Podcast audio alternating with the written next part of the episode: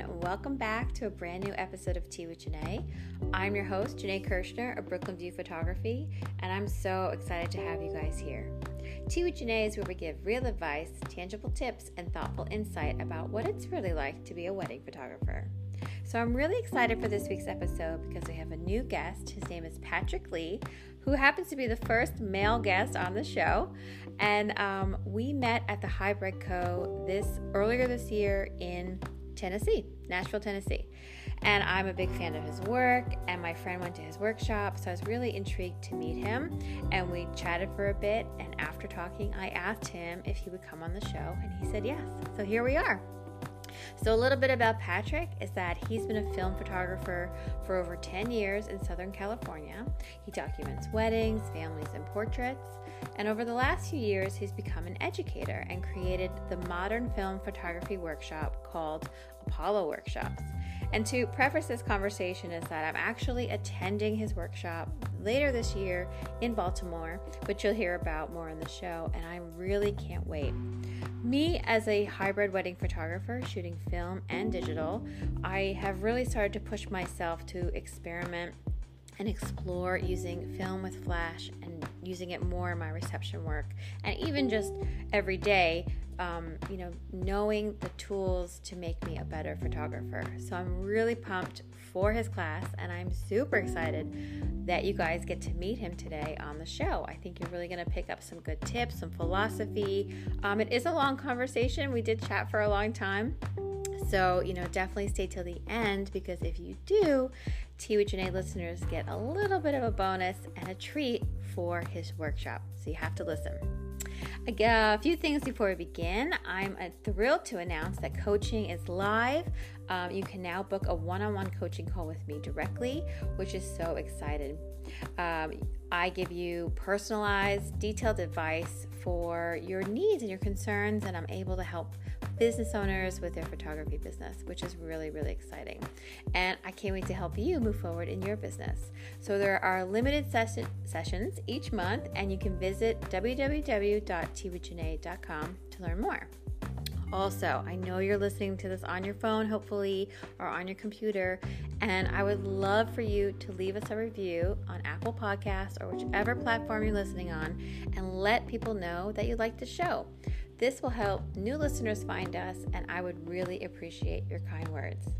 Be sure to visit us at www.teawithjanae.com to read our latest blog post, join our newsletter, and our super fun Facebook group. So grab a cup of tea and enjoy the show. This episode is brought to you by Visit Williamsburg. In Williamsburg, Virginia, there's never too much of a good thing. Whether you're a foodie, a golfer, a history buff, a shopaholic, an outdoor enthusiast, or a thrill seeker, you'll find what you came for here and more. So ask yourself, what is it you want? Discover Williamsburg and plan your trip at visitwilliamsburg.com. Hi, everyone. Welcome back. I'm so excited to have you here. We've got a great guest today. I have Patrick on the line. Say hi. Hello. Thank you so much for joining us. We're so excited you're here. Thank you so much for having me. Yeah. So, um, before we begin, let's tell everybody a little bit about you, your company, and how you started your business. Oh, okay. Um, well, um, my company is just simply my name, Patrick Lee Photography, and I also have another company, Apollo World, which caters to uh, uh, many of our peers in our industry um, and teaching them more, I'd say, like intermediate level um, film photography concepts. Um, and also, you know, trying to keep that fine art prettiness aesthetic uh, in line with all the other workshops too, but just you know, delivering a little bit more of a uh, of an elevated sense of education. Um, and uh, so let's see, how did I get started in this? Oh my gosh. Um, I guess I graduated. Um, I graduated from UCI with a degree in um, biology and a, and a, minor in business. And this is like years before they they implemented like a accounting and business uh, major. Because if they had that at the time that I was going to school, um, I would have totally done that. Because I totally love business and I totally love just you know the independent thinking that um, a entrepreneur you know has. And um, so unfortunately um, you know being asian you have parents that like want you to go into a field of career that is very typical either you know accounting attorney or doctor. And um, we have plenty of physicians in my family and i never i never was like we don't need another doctor. We need someone who knows things about business. And so I definitely leaned on that for sure, and um, went right into like sales, outside sales for about five years after college, and then that hit right into the uh, Great Recession, mm-hmm. and um, I happened to be selling a product in, in an industry directly related to what caused the the big you know recession uh, in a nutshell, and I it was weird because the product that we were selling kind of told me early on like, hey, you you got to get out of this business because you're not going to have any customers to sell to very soon. So I ended up quitting and almost like trying to like survive on my own, just, you know, um, not having a very normal job which you can rely on or any real severance. You know, I was working on commission, and um, and so at the time I transitioned quickly into finance and um, learned how to trade myself and got the attention of a, a hedge fund.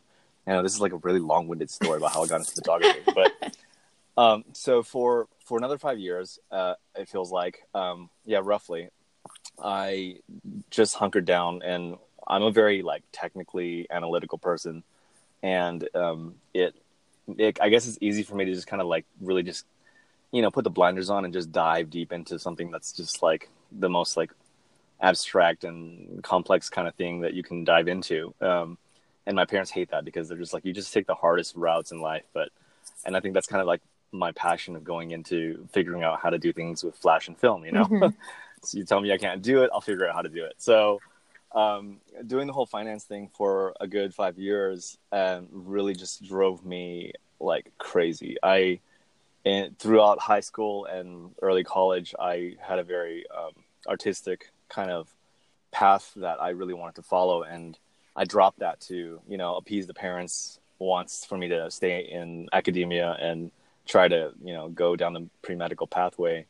And it's weird because like no matter you know you have a strong burning and calling as somebody who's creative and the more you try to run away from that the more it just pulls you back in. So you know 10 years later it just pulled me back into a side of art that um, i found that you know you got to make money somehow.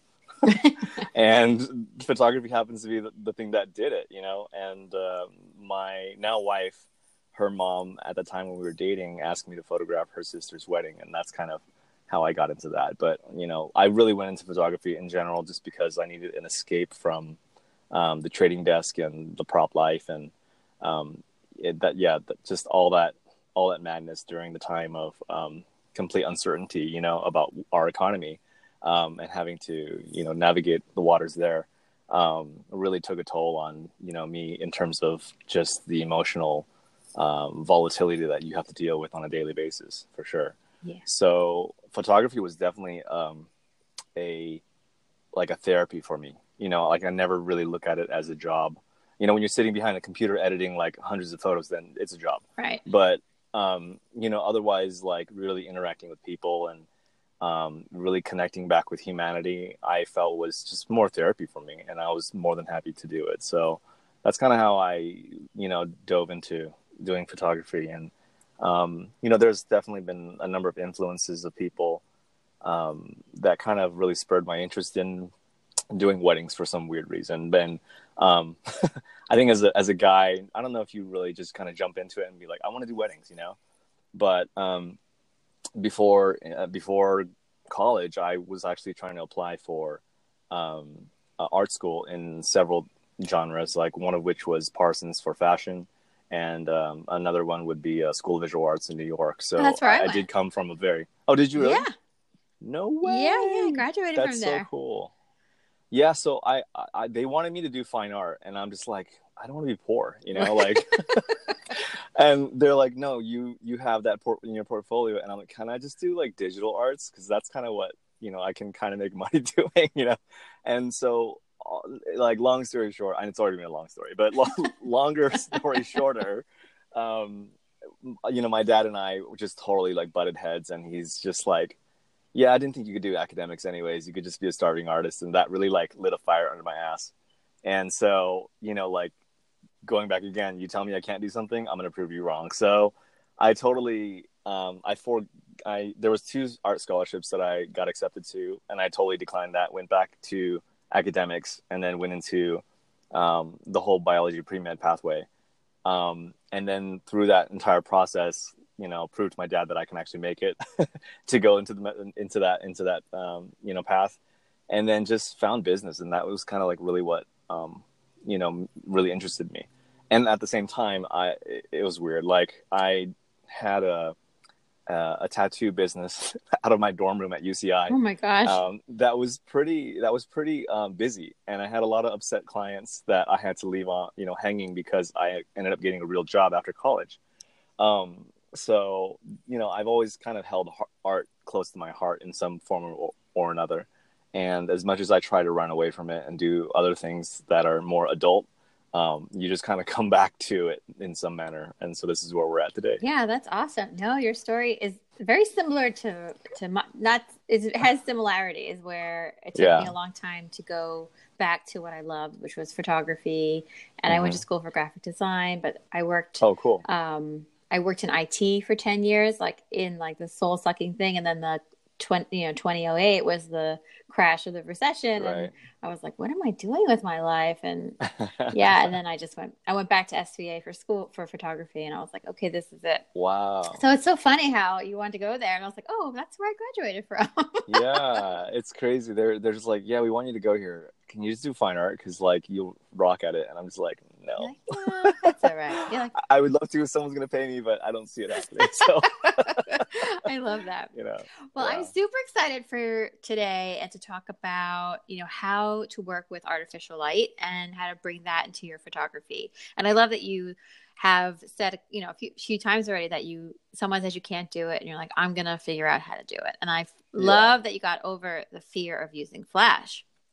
I feel like everybody kind of has that when they start. So for yeah. like people listening, um, you know, how do you start incorporating flash into your photography? Like, like just yeah, how would you begin?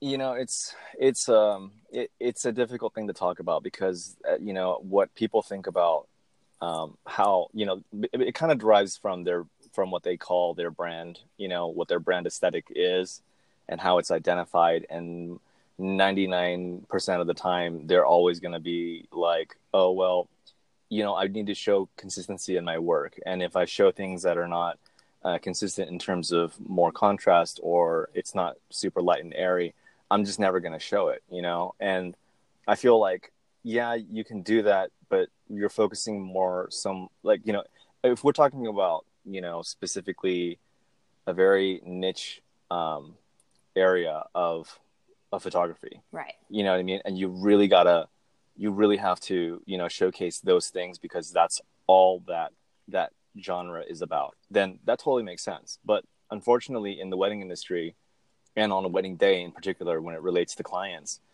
their wedding day spans the entire day. You know, it's just not all about what happens during when the sun's out. Exactly um, you know, there's a lot of mood, there's a lot of context that you have to pay attention to. And, you know, every client's different, you know, to a large degree. Um, you come across so, so many different cultures, you have so many different, you know, expectations of what they feel is a good production, you know, when this, when, when there isn't natural light. So it's like, I think I feel many photographers lost um, motivation and just ambition because it's not something that they're in line of wanting to show because they say that it's not part of their brand aesthetic. But the reality is that it has to be a part of their brand if they want to get booked because clients are more savvy now. They want to see what their their reception photos look like, and they better be good. You know that you can't just point the flash directly at your clients and expect to get away with saying that. Well, you can rock it during the daytime, but you suck at night. You know, like I you know it's like there's there's a big disconnect there. So if you really want to say that you want to be consistent with your brand you really got to know how to light elegantly when when there is no natural light you know? And i think people just kept on saying oh you know i'm a natural light photographer. I don't use flash. And more often than not when you kind of do a little bit more of investigation it's just a matter of that they're not really understanding how to use flash rather than them claiming that they're just strictly natural light photographers, you know. So when I looked at the whole thing, I think it kind of went back to a lot of people making that claim, and I kind of call BS on it in my own head, you know, and and so I kept on asking myself, well, you know, like why is it that they hate Flash so much, and then what really is the issues there, and you know, I think a lot of them just really want to continue having a certain aesthetic that is just um, conveying very soft light. You know, not necessarily that it's natural light. They just want soft light. Right. They just want it to be romantic and very feminine. And so, you know, I totally understand that. And there's always a way to do it. And so it's just a matter of, of you know, understanding the techniques that are available to you, using the certain tools that are available to you. And then, you know, obviously kind of tailoring it down to the tools that you're actually going to use to get that end result, you know, and, um, so it's a difficult question for sure to answer. It's not that easy. I know it's some people would think that oh, it's just really easy to, to question to answer. Like how do you, how do I get involved with starting to use Flash? You know, I I I'm, I vary much cater. You know, I came from a sales background as well out of college, so I pay attention to what my clients' needs are. You know, and what is part of their personalities, and in that type of kind of uh, description, I call that part of my brand aesthetic you know so it does it does very wildly visually but what it really boils down to is i totally try to embody like the personalities of my clients in my work rather than the other way around where they're going to have to just accept something that i you know like visually right. you know mm-hmm. and so to, to a certain degree there are things that i will de- definitely do because i think it's visually more superior than other things but at the end of the day i do want to you know prioritize what you know the personalities of my clients first and foremost. And so that's what's going to help me make a decision on how I decide to light. That's my long winded answer to that. but to be a little bit more succinct, I think that, you know, if you think about um, when when the, when the when the sun goes down and there is mood and there is context and there is romance and there is mystery and there is you know just fun and party like all those things should be conveyed accordingly you know like you're not just going to come in there where you know like if you uh, if you just happen to be shooting in a very very dark place and it's just all candlelit you know maybe maybe lighting isn't just like it isn't the right type of thing to incorporate. Maybe you want to convey that mood and so you might shoot a little bit more naturally. And it's even possible to do that with uh, with film by the way. Um, it's just a matter of knowing how to rate it and whatnot. But anyways apart from that you know um, likewise on the other on, on the other side on the flip side people who are just like oh i just need i need all the skin tones to really show. It's like well why? You have tungsten lights you have candlelight. You know like all, all those things lend to the colors and mood to of, of the imagery. You know why do you want to remove all that just to prioritize skin tones? You already did that during the daytime with natural light. You don't really need to do that at nighttime. You know what i mean? So yeah. a lot of it is just a shift in people's philosophy about what is acceptable to them and why it makes sense for that imagery to exist in their portfolio and actually should be a part of their brand, you know, right. rather than completely excluding that and just thinking that they need, they, they need to get God in there to blast the entire light and fill in every single amount of shadows in, in the reception. It just doesn't make sense, right. you know, like there are times where it does and there are times where it doesn't. So like you kind of take it as it, as it comes and um, really think hard about like, you know, the end result of the look that you want to deliver because it's what's in line about what your clients expect, you know? Um, yeah. So that's kind of yeah. And not so. to interrupt you, but I, what I no, no, no. what I love um, is what you said um, about you know you can be awesome during the day and you can totally suck at night. And I I have to tell you that you know I send full galleries to people that are inquiring with me before they book me because I want them to see you know beginning to end. Right. And people will say, "Oh, your reception work looks so beautiful," or you know, it felt really natural and for me that's really important. Like i fine-tuned that over the years. But i have definitely had people um, hire me just for my reception work that they that's amazing. that they said because it's new york so i'm in new york city you're west coast and everything is super dark here like black ceilings black walls and mm-hmm. you and you need to know what to do. Like if you right. if you want to work like you can't like you said blast them in the face with, with your flash. Like you, you need to develop your own style and i, I yeah. love hearing that yeah for sure yeah so um, what about so like film so film and digital like you're a film mm-hmm. photographer and you shoot you shoot both right i shoot both but primarily it's weird um, with the whole advent of newer technology these days i'm like making a small shift towards shooting a little more digital just because it's a little bit more, you know, um, uh, cost effective. Cost effective. Yeah. right. But now there there are things out there. A friend of mine, uh, it, you know, has created something that allows us to make those files look really close to, you know, film. So you know, it depends on the budget of the clients and whether or not you know they're paying my you know the full uh, the full the full collection so that I can afford to shoot all film. Uh, and be you know I, it's weird like i'm so slow with the digital camera after shooting film for these for all these years and just you know manually focusing very quickly and just being one with that film camera um, i pick up a digital camera and just like there's so many bells and whistles and i am so slow. Like it's it, yeah even with autofocus i'm just so slow and i'm just like this is not like i'm not used to this anymore you know? Yeah. like i want to go back to film.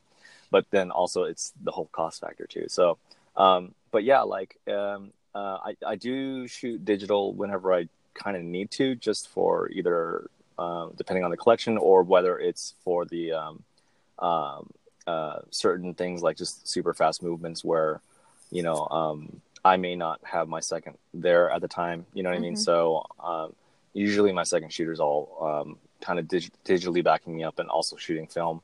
And then I'm almost 100% film from the beginning of the day to probably halfway through the reception. Oh, that's yeah. cool. That's awesome. Mm-hmm. Yeah. So like when you light it with flash, like if we just focus on the reception part, you know, like what are like is there a difference how you would meter or expose for digital with flash for versus uh, film with flash? Well, digital with flash is super easy. You just, you know, you take a few test shots, and I think after a few, uh, like after a while, right? Um, you you work in similar venues that have probably the same working distances from where your lights are to where your subjects are being lit.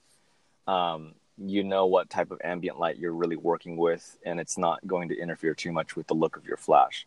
So you can almost, you know, repeat those settings at every single wedding that you do and then just double check the look of it on your on the back of your LCD of your digital camera, you know, and tweak things here and there. And that's pretty much the easiest way to go about it. You know, like uh, I, I have all my I, I never shoot TTL. No, you know, like ever. Ever. So um, it's like go so, away. right, and and then so you know with with knowing what your manual settings are going to be on your camera and on your flash, um, and you know distances of where you place those things and whatever look that you want to have, um, you can just repeat them all the time without much fail. You know, um, as long as as long as hopefully like one of the flashes doesn't crap out for some reason in this fire, totally. and you know you're you're going to be fine. With film, is it's a little bit challenging because the way that I would approach to shooting flash with film may not be the same way that I would set it up for digital. And I know that sounds kind of weird. It just I feel like when I want to pay more attention to um, just shooting film in general, like it's a matter of just getting like the right exposure. At least what I call you have to meet a certain exposure threshold to have a working negative. Um, and I shoot, um, I, I do shoot um, color film at uh, at night as well, um, and actually more so than I do black and white. Oh, nice. Um, and so my my point there really is to say, okay, well, if you can expose uh, Portra 400 properly at night, then black and white's a piece of cake, you know, because you have much more of uh, higher ISO ranges with black and white than you do with uh, Portra, you know, with the color ISOs. Right. Um, like the C41 stocks. So, you know, it's a. Um, let's see here. Yeah. So, so the way that I would go about it is just, yeah, it's a tough question to ask. Yeah, I'm. It's like I want to tell you like how the setup would be in this scenario, and then I want to tell you how the setup would be in that scenario. Like each venue that I come across, whether you have ceilings or whether it's like you know um, under you know market lights and there's nothing to bounce light off of, it's going to be different each time. Yeah, you know what I mean. So it just depends on what you're most accustomed to working with, and then we, you know whichever venue that might be, we can talk about like you know how how how how you would set up set up for that. But um, and and testing right? And testing yeah. it out and like see, for sure and seeing you yeah. know practice makes perfect. Right i mean like honestly it's like do you want to look where you want to have more softer light? So you're you know you need to bounce and you get a you have a much larger spread?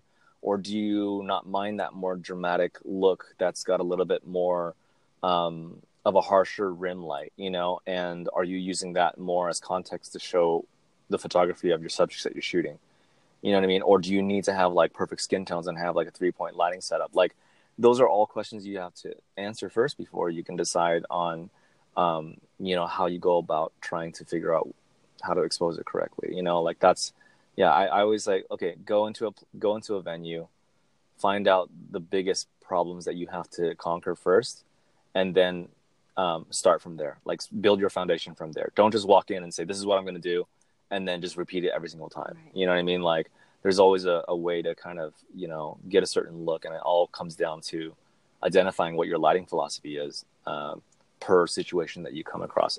Yeah, and that's a big thing that I talk about in the workshops is like, you know, I'm not just going to tell you what the settings are. Um, that's super easy to do. You know, like um, that just doesn't allow you to think. I want you to be a, a better photographer by becoming better critical thinker.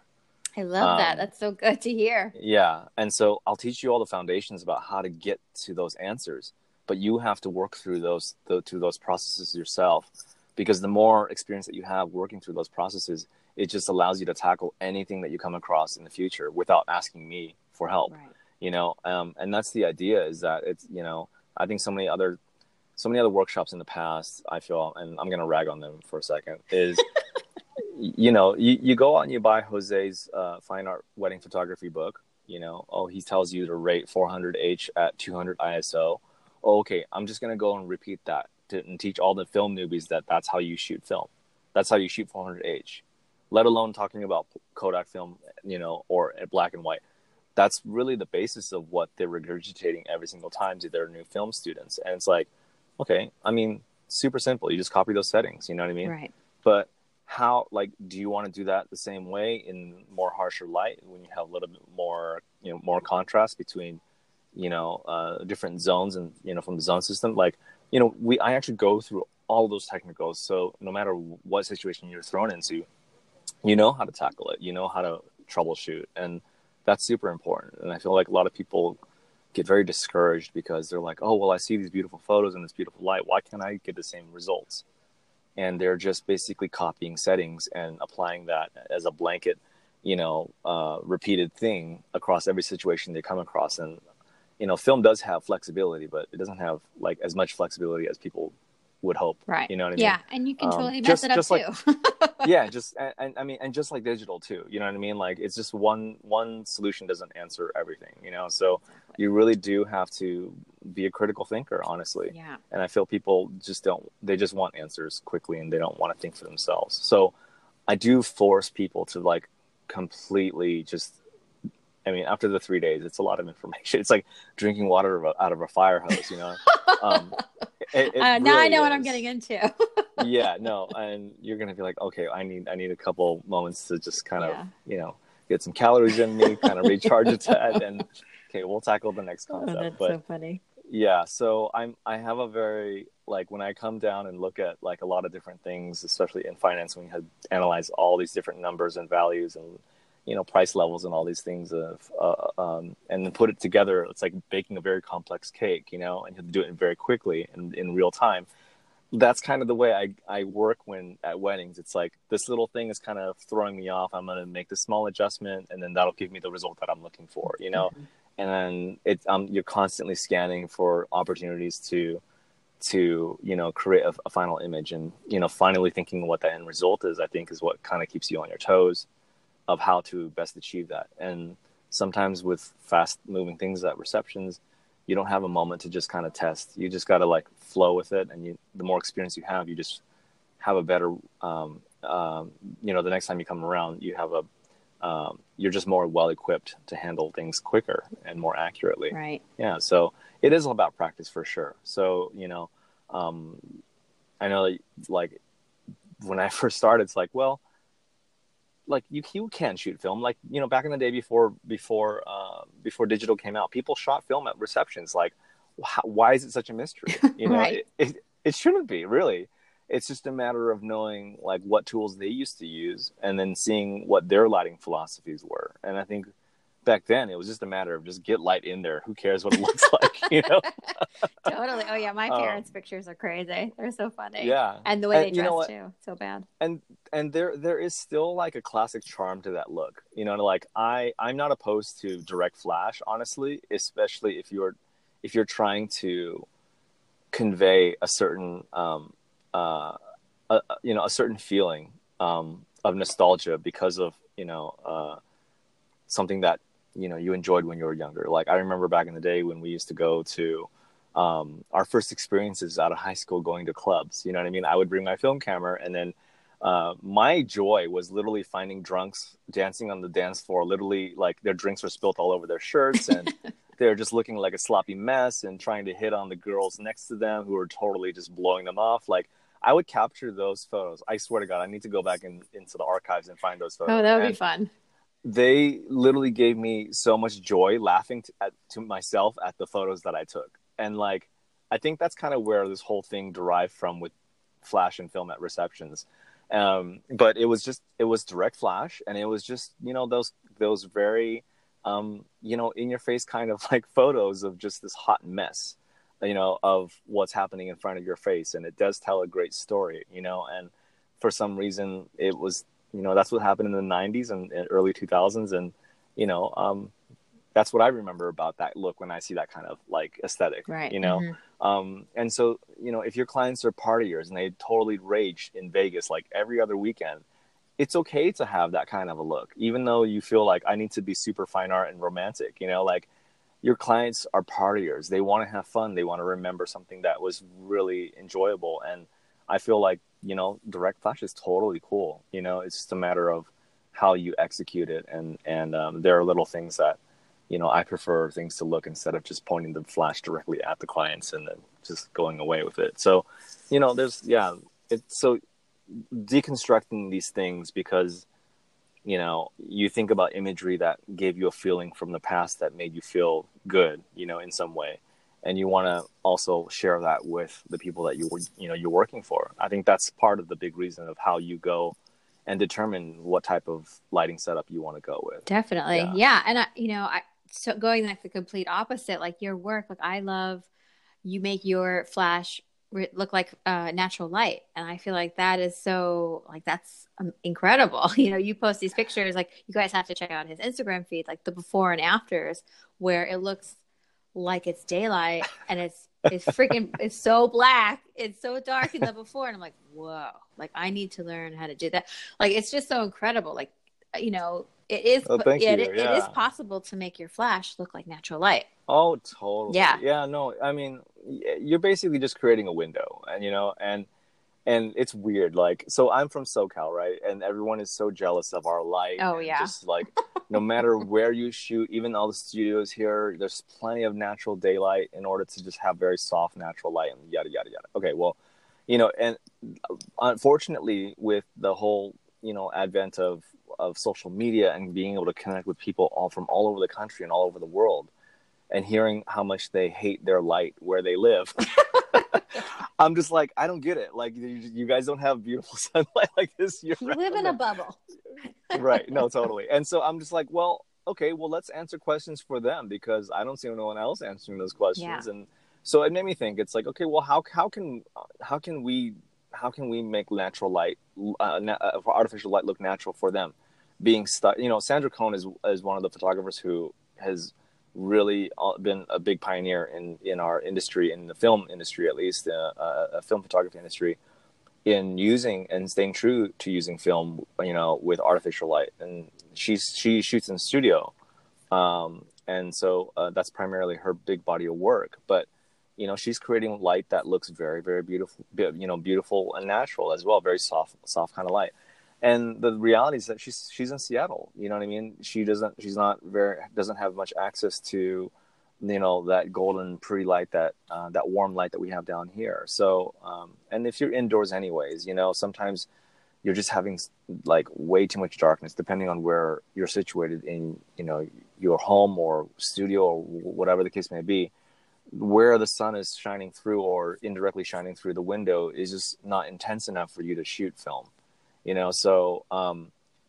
in in that in that regard we have to amplify the light somehow in order to get those proper exposures. Otherwise you're just going to be tripoding it for the entire session and you know kids aren't going to sit still for a quarter of a second exposure. So um, uh, you know like my, my process of thinking was like well how do i answer this for everyone else who doesn't have what i have here? You know like I, I'm also the type of person that's like, oh, you know, California is great and everything, but it's really expensive to live here, and it's it's probably not not worth having the natural light like the way that we have here. So, um, you guys aren't missing much, okay? So don't don't don't don't stress about it. But now now that you now that you're not in California and you are where you are, here's how you get the same exact look. You know, using artificial light, especially, you know, w- um, if you are just stuck with clouds and you just need to have a much more um, area aesthetic and knowing that you're able to handhold, you know, at 160th, 125th, 1 250th of a second and still be able to get very well exposed, um, you know, film. Yeah. So, I love that. um, yeah, that's kind of my prerogative of doing that. Even though I don't really need it down here, I, I'm, I, my thinking was, how do I do it? How do I help everyone else around the country get the same kind of Don't thing? rub it in, Patrick. Yeah. No, I mean, honestly, it's really not as good as you guys think. No, I know. So crowded, and there's the traffic that you have to deal Oh, with, yeah. and yeah, No, I love Sandra. I actually um, took her course uh, earlier this year, and that was like mind blowing to me. And I got like the gear recommendations, and I did some tests with film and flash, and I was blown away for my newborn like family work. How I was like, oh my god, this is so easy, Mhm. and right. you know, it's just yeah. you need somebody to teach you and to show you Right. because if you don't understand, you know, like in a way that pro- you can process. I feel like everyone's a different learner. So for Yeah. me, I'm a visual learner. Like I didn't do well in Mhm. school, but I am a you know an artist. Like I can process things. I can remember things if I see them once. So, watching her class one time, I was like, "Oh, okay, I got this," and like just did it. So I think it's really helpful. right. Yeah. No, yeah, totally. Um, yeah, it, it's like, uh, um, grow, you know, in school, I was, I was definitely needing to see things too. You know what I mean? But if you force me to like read through a textbook from the beginning to end, I'll do that. I'll process it. But then it's also about experimentation and applying what you're learning. You know. Exactly. So um, that's definitely that said that that definitely holds true for sure. Yeah. Yeah. So, so people who are listening and they have their flash and they're, you know, exci- getting excited, like, oh yeah, we're to try all this stuff. Do you have any um, gear or like modifier recommendations that you absolutely love? Um, yeah, I there you know it it all it, I think it, it it that's a hard question to answer because so many people have different needs of of gear based on whether they travel, on whether they're indoors or whether they're outdoors. Um, and you know, t- my my philosophy isn't about okay, well, just because we're outdoors with the sun high up in the air, um, that I'm gonna overpower the sun with high speed sync. At that point, you know, I'm a I'm a I, I hate to use the word, but I do have more of a feel for that um, uh, fine art film wedding type of aesthetic. Um, and no one in their right mind in their industry is going to basically pull out the huge, you know, octobank in the middle of the day and try to have those very commercially dynamic shots. Right. It just it's not in line with the look that we that that that we love with you know very soft natural light, incorporating the sun. Um, and so uh, that being the case, I I say that just use flash when you need it. You know, don't don't you don't need to pull out this huge lighting setups in the middle of the day just because you can. You know, like it's I'm a very lazy person to be honest when it comes to um, setting up gear, and and and yet at the same time I do want a very heightened and elevated aesthetic when it comes to the nighttime stuff. So yes, I will put the effort into going and putting that stuff in because I need more light. Mm-hmm. You know, but if I have the sun or, or open shade or you know just available natural light, I'm going to use that and I'm going to prioritize that if I have it. If I don't, then that's when the lights come out. So so that's that's that's my general rule of thumb. But um, so yeah, to answer the question about you know what what types of modifiers do I like, it depends on which situation I'm in. You know, if we're um, if I have a little bit more controlled setting without you know um, needing to like pull up this huge distracting thing for guests to, to just look at to, to to draw their eyes to rather than pay attention to the speeches going on. Uh, I'm obviously not going to have this huge, you know, six foot octobank like shining on the. No, I'm, you know, I'm, I very much believe into the experience and preserving the experience of the of, of, of the clients, but at the same time, if I just need to amplify the lights um, uh, without distracting too much, then they'll just be they'll just be uh, flashes. Maybe use like a, a couple MagMod modifiers to um, um, to help me direct light the way that I want them to. Um, yeah, that's pretty much the extent of, of like more of my low key like lighting setups. But um, I do like you know constant lights if I can help it. Um, I shoot a lot of uh, like Asian weddings, and with Asians, you know, they tend to talk a lot during uh, the speeches. If, I'm not sure if you've ever like experienced that. Yeah, Um, definitely. yeah, so they, they don't really stay quiet or pay attention to who's talking. They're all talking with each other, and you just hear this background talk. It's very distracting and, you know, totally, you know, it's it's a cultural thing and something that I I'm not stoked about, but it's, it's a reality I have to live with. So, um, likewise, um, I think with many of the Asians that I do photograph, they kind of expect a little bit more of a higher production quality than what they walk into. So it's not uncommon for us to constantly use video light and um, you know because they're like ooh ah there's a spotlight. It's really important. You know there's some type of special thing going on.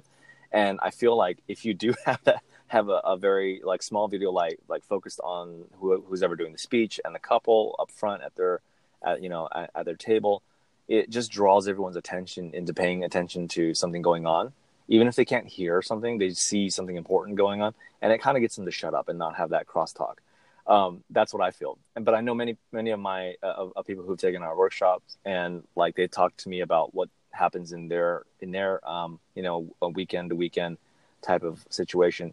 They would never in their you know um, they they would just never think to um, put a huge video light, not a huge video light, but a very bright, distracting video light, and shine it onto who's ever talking because it's just it's just more jarring for the experience of the guests and you know the clients that they feel that they're more sensitive to. So you know i totally understand that. And it, it varies so much by culture. It varies by location i feel like um, so it's really a case by case scenario you know um, when and, and you know i'm talking about just more reception stuff um, if we have like a lot more control and i'm not distracting anyone then um, there are a few modifiers that I feel that are nice and portable that you can quickly set up that don't take up a lot of space. Um, they're not too much of a pain in the butt. So to set up with um, uh, certain lights, um, I like the I think it's a Alpha Speed Box Oh yeah. is what it's called. Um, it's like a very quick. Um, uh, what do they have? I think it's like a 32. I think I have the 32 inch one. Um, like it's a 32 inch octabox that basically you pull the rods and they just snap into place, and then it takes literally less than 30 seconds to set up. It's amazing. Oh, um. So I'll you know I'll I'll put that on and maybe just do some detail shots um, if I need to to to amplify the light and just give some directionality. Um, and you know I do have time during the reception or d- pre-reception for um, you know during cocktail hour and whatnot to get those those detail shots. Um, and a lot of times, if I don't need it because there's natural light, I just won't put it up because again, you know, at that point of the day, you know, you're pretty much zapped. You know, Right. Yeah. you, you've already gotten through the getting ready process. If it's a crazy bridal party, you've got to manage them like you know children. Um, let's see, you know, like a ceremony, portraits, family session, yeah, the you know the family portraits and whatnot, and then you got to get in and get all the pretty detail shots for the vendors and the planners. So um, at that point, it's like if there is natural light, I'm just gonna go with that. I, I really don't need to you know set up this crazy thing, but if I do need to amplify it and to beautify it, because I feel you know, with many planners when they are working in a situation where they have this timeline where they're up against, you know, available light from the sun, and the only time that they can get um, photographers in to do detail shots of the room is after the sun's gone down. Right.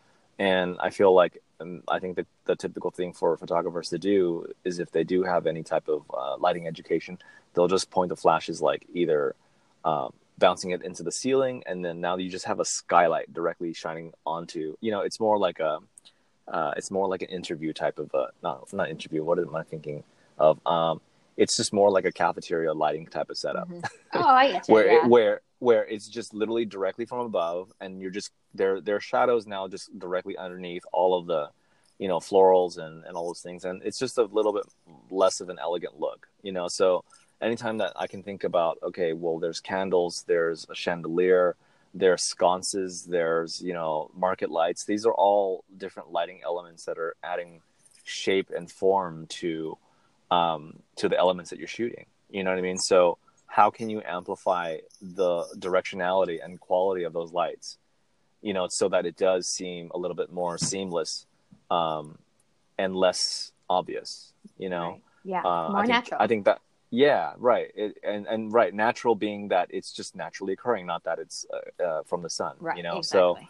Right. Mm-hmm. I love that. No, so excited. Yeah. So I'm excited. So for those who listen, who are listening, I'm going to the your workshop, Apollo Workshops in yeah. Baltimore. I'm so excited. Oh my god! Um, so happy to have I you. I know in July, and um, yeah. So we met at Hybrid Co. I'll, I'll, probably say this in the intro, but if you've made it to the end, here we go. so we met at Hybrid Co. And my friend Kylie took your class, and she raved about it and I was like, "This is what I want to do." Oh, like, Kylie, yeah, love Kylie, me yeah. too. And I and you know, my goal for the year is to shoot more film with flash, especially for receptions and details, and what we've been talking about this whole time.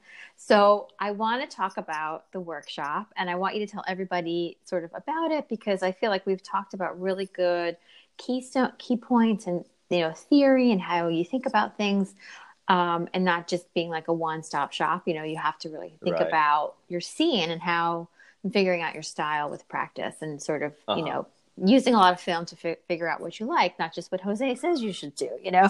Yeah right. So can you tell everybody listening you know what is an, you know what's your workshop about? Oh my gosh. Okay there we go. Well it, okay the workshop was created to definitely at least help you understand um, how film works in, in, in a very rudimentary form, whether it's natural light or um, artificial light. And I need to say this because I think many people feel like, oh, what if I don't, you know, I, I, I'm just getting started. Is this class for me? I'm going to say 100% yes. Um, and really the reason being is because we do dive deep into understanding with each film stock that's available that, that is, you know, in production today. Um, how does it respond and uh, how is it exposed in certain lighting situations? Um, how do you need to change how you rate uh, and shoot in tungsten light or fluorescent light with those specific film stocks? And I will detail out, uh, no matter which film stock that you prefer, what are the benefits and you know what are the pros and cons of each, and um, uh, how to really navigate that, whether you're shooting natural or um, or artificial light. And the big thing really is that I want you to get the results you've been always wanting to and, and expecting from film labs, where sometimes you've been, you know, you're you're a lab hopper, you know, right? You keep hopping around to labs because you're just not getting the results you want. And the reality is that you may have learned how to shoot film from a free, a quote quote quote unquote free guide that also got that information telephone passed to them from another person who heard that this is how you're supposed to do it you know rather than understanding through trial and error and research and testing. Uh, and that's the big thing. The thing that really helped me just kind of create all of this in a nutshell and really expedite my learning curve about film is owning my own scanner. Um, uh. I was a film hopper. You know, I was somebody who went around from lab to lab and just was not satisfied with the results I was getting. So, you know, when it when it boiled down, I was like, you know what? Screw this. I'm going to go and get my own scanner. I'm going to figure out how to do this myself and really have that control. Now, I don't advise anyone else to do this really because unless you're a complete, you know, masochist of, uh, or a, whatever the word is, say yeah. that you just you love pain because it is a lot of work to scan your own film. So don't don't get me wrong. And that's something that we'll talk about, like what the labs can and can't do, and truly truly to understand, you know, um, if you really saw how how uh, not optimal your negatives were exposed, you would really have a lot more respect for what labs actually do for you. So, you know, like it's a huge thing. It's like you really, uh, I, I definitely understand what the lab goes through because I'm on the scanning side, and also even uh, I do develop my black and whites, and I have Goodman Film Lab who is like 10 minutes down the street from me. They do all my colors, C41. But then I go and I pick it up and I spend, you know, the next good few hours actually scanning and doing my own uh, color work. And so to be able to do all that and really understand, okay, I know I shot in this light, I shot in this light, uh, or you know, I exposed this way, and I, you know, there's this, this variable, and then when I scanned it, I saw what I could and could not do with that particular exposure, and then I started learning how to tweak and how you know maybe which films were more sensitive and had less latitude than others, um, ones that you know had much more color shifting tendencies than others. Uh, if you wanted to go doing pushing, um, like push processing. So I really spent a lot of time, you know, investigating almost every single film stock out there, uh, short of doing Cinestill because I have my own opinions about that. But um, Kodak Portra 160, Ektar 100, you know, uh, Acros, uh, Portra 400, 800, 400H. Um, yeah, the list goes on. Even Vista 200 and a few of the other 35 millimeter stocks, um, you know, that are available as well.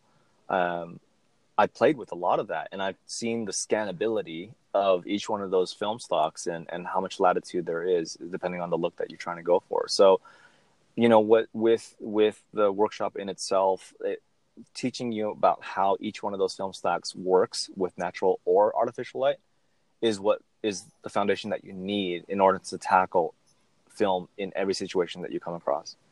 And then getting into understanding how to shoot it with natural light because your prerogative really is that you need to supplement natural light because there's not enough of it. Or you know this is the only time that a vendor team is, is, is can work with you and you need to create a naturally lit uh, lit um, aesthetic with that project you know? So there's just so many different tools about how we can go about um, teaching you how to work with film in every single regard natural or artificial. So um, a big thing also is the the workshop kicks off with just heavy ed- education. Um, the first day introductions obviously and just kind of helping you think about what you might want to uh, you know h- how you might want to structure your lighting philosophy which has to derive from your photography philosophy. Um, and there's a lot of critical thinking about how to really identify what that is before you even start to touch lights you know? Right. Um, and then for you know after getting into all the technical stuff that afternoon we get into doing commercial shooting. So um, you know I, I i would say i'm not sure how many more years i have in the wedding industry but i, I really don't want to be you know a 40 something dude uh, in the wedding industry just kind of being looked upon as like oh he's getting to he, he he's getting into that creepy factor you know what i mean? Yeah ladies you have so many more years to like exploit in this industry and until you feel like you don't want to you know do the whole dual camera HoldFast thing because your back is starting to give out anymore then you might transition to an, a different genre of photography. So this allows you an introduction into seeing okay maybe maybe commercial portraiture is where i want to make my next move in photography. Or um, you know i want to maybe dabble into fashion or you know something else in that regard that requires you to understand studio lighting. Um, and you can still have a very naturally lit like studio aesthetic. Uh, I'm not a huge fan of you know those studio setups where you have like four different lights going on that are all triggered together with like five different reflectors and flags that are just like it's just the most complex lighting uh, setup that obviously doesn't um, has has no correlation to a very naturally lit look right. you know? Yeah and i think um, people just to interrupt like i think people think that that's what like studio lighting is. Right yeah. and it doesn't have to be. Right. not at all. Right. Yeah. The, the the setups that that i teach are very simplistic honestly and it's it's what i prefer because i just don't have the patience to set it up. Like i said i'm a lazy person. Like i i love it. there's no way in hell that i'm gonna sit there like you know getting all of these lights uh, set up correctly making all these tweaks doing all these tests you know like I, I just have to get a look that looks similar to natural window light, like beautiful natural soft window light, yeah. you know, mm-hmm. and and to kind of create some mood and maybe amplify with an, another you know light of separation, and that's at most of what I'm I'm I'm going through. Yeah. But now you know, talking about brand consistency, you can take what you normally do during the daytime, and then also incorporate this this side of your work that's still consistent with all uh, everything else of your work. You know. Yeah.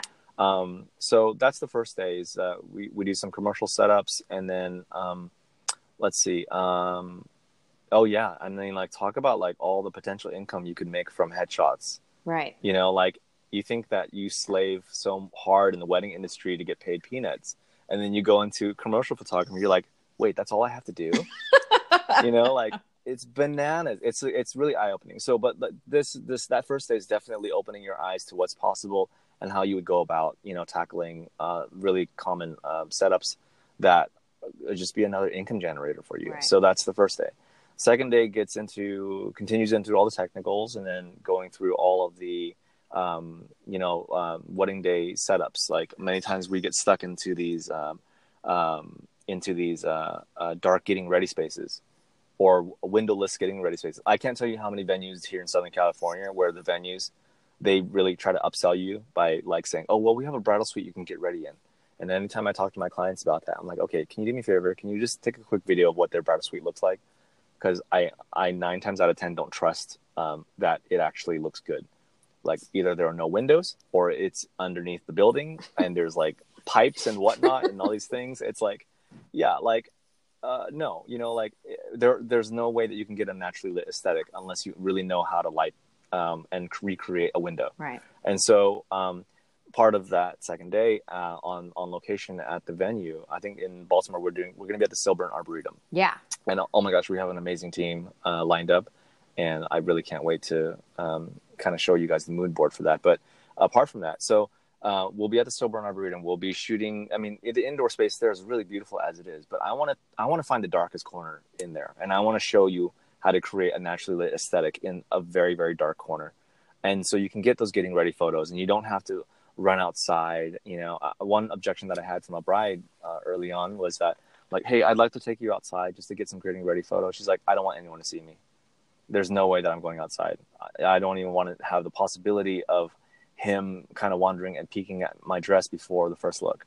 So it's like all right well you got to work in the space you want to you know you got to work with. Right. and if that's the case you got to know how to light it if it's not optimal Right. you know Mhm. for for your aesthetic so so so that's a big part of you know the, the day so we're going from literally from the beginning to to the ceremony space you know we're incorporating looks and the objective here is i want everyone to know that you can have a consistent look from the daytime indoors outdoors nighttime whatever the case may be so that's why we're going to do pho- photography from the getting ready part to moving into the you know ceremony uh, part and then moving into all the the details of what the day would look like uh, whether it's the, the ceremony details and then the reception details as well.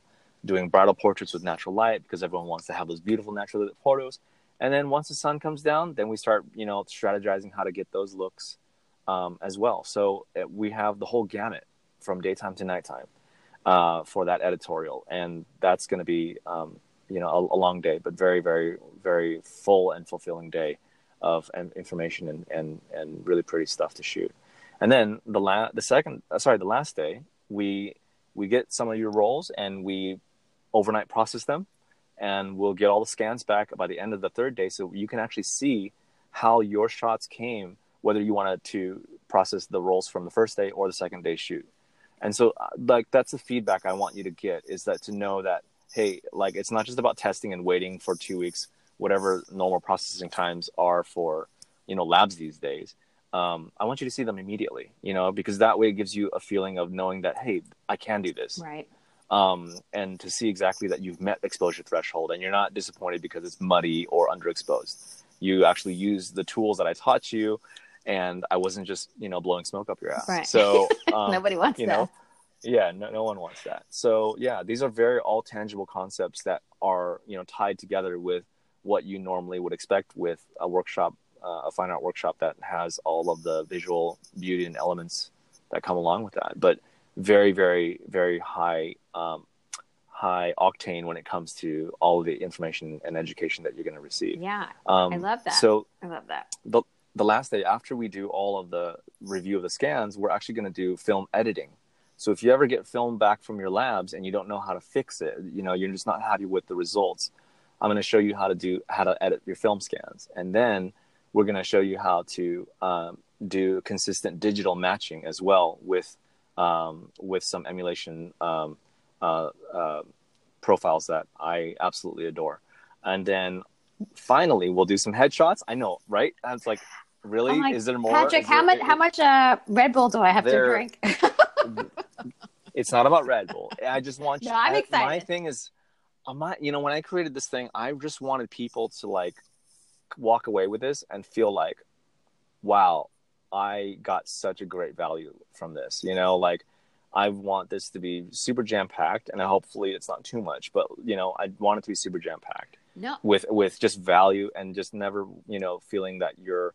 Man, I just paid thousands of dollars to someone just to subsidize yet again another workshop of theirs. Like that was one thing that I kept on seeing in our industry year in year out and people just walking away feeling like they didn't really get much other than a pretty photo shoot Yeah, well, they. You yeah, know, I mean, um, this is uh, what you're what you just said is actually is like hundred percent how I feel, and I also like started Tea with Janae because I was so sick and tired of people taking advantage of new Mhm. photographers and just like Right. pay me, pay me, pay me, and then you're going to pay for my shoot, and then you walk away with ten pictures that ten other people have with no not Right. with no knowledge. So that's why like uh, your workshop, Apollo workshops, just sounds, and I know from my friend who went, like it's just it's all tangible, actionable advice, and it's a, an investment in your in yourself and in your business, and that's that's yeah, why definitely. it's I appreciate yeah, it's going to be amazing. appreciate that. I'm Thank so you. Excited. Yeah. Yeah, And I'll definitely do a so- recap and I'm sure I'll story and uh yeah, yeah. we'll do a, a podcast uh, recap about it. It'll be fun. I appreciate. I know. I'm just like I can tell you even more. We'll go on for another two hours about it. And might as well start teaching you guys things now. well, I'm going to link all the information in the show notes so everybody can find out more about you. Uh, They can find out about the workshop and hopefully you guys will go. We'll see you there. Yeah. Oh, and if um, let's see, why don't we just create a, a promo code for any of the listeners if they wanna, if they're if they are interested and they want to save, let's say a hundred bucks. Um, uh, I will. Um, let's do, um, T with J one hundred. Is that Yeah, that's Is that- perfect. Oh is that a good goodness, code? So exciting. Yeah. okay? So T with J one hundred. You uh, type that in during the checkout. It saves you a hundred bucks, and um, hopefully that'll help incentivize you. Yeah, again, if there's any questions, feel free to email and DM, and I'm more than happy to talk. Yeah, Oh my gosh. because um, Thank you, Patrick. That's so exciting. What a surprise, you guys. course, I didn't know of that was going to happen. Yay. yeah, sure, of course, why not? That's awesome. Yeah. Thank you so much for being on the show. I'm so happy to have you here, and I can't wait to see you thank soon. I appreciate it. Yeah, anytime. Thank you. Bye. All right, bye. This episode is brought to you by Shopify. Forget the frustration of picking commerce platforms when you switch your business to Shopify, the global commerce platform that supercharges your selling wherever you sell. With Shopify, you'll harness the same intuitive features, trusted apps, and powerful analytics used by the world's leading brands. Sign up today for your $1 per month trial period at shopify.com slash tech, all lowercase. That's shopify.com slash tech.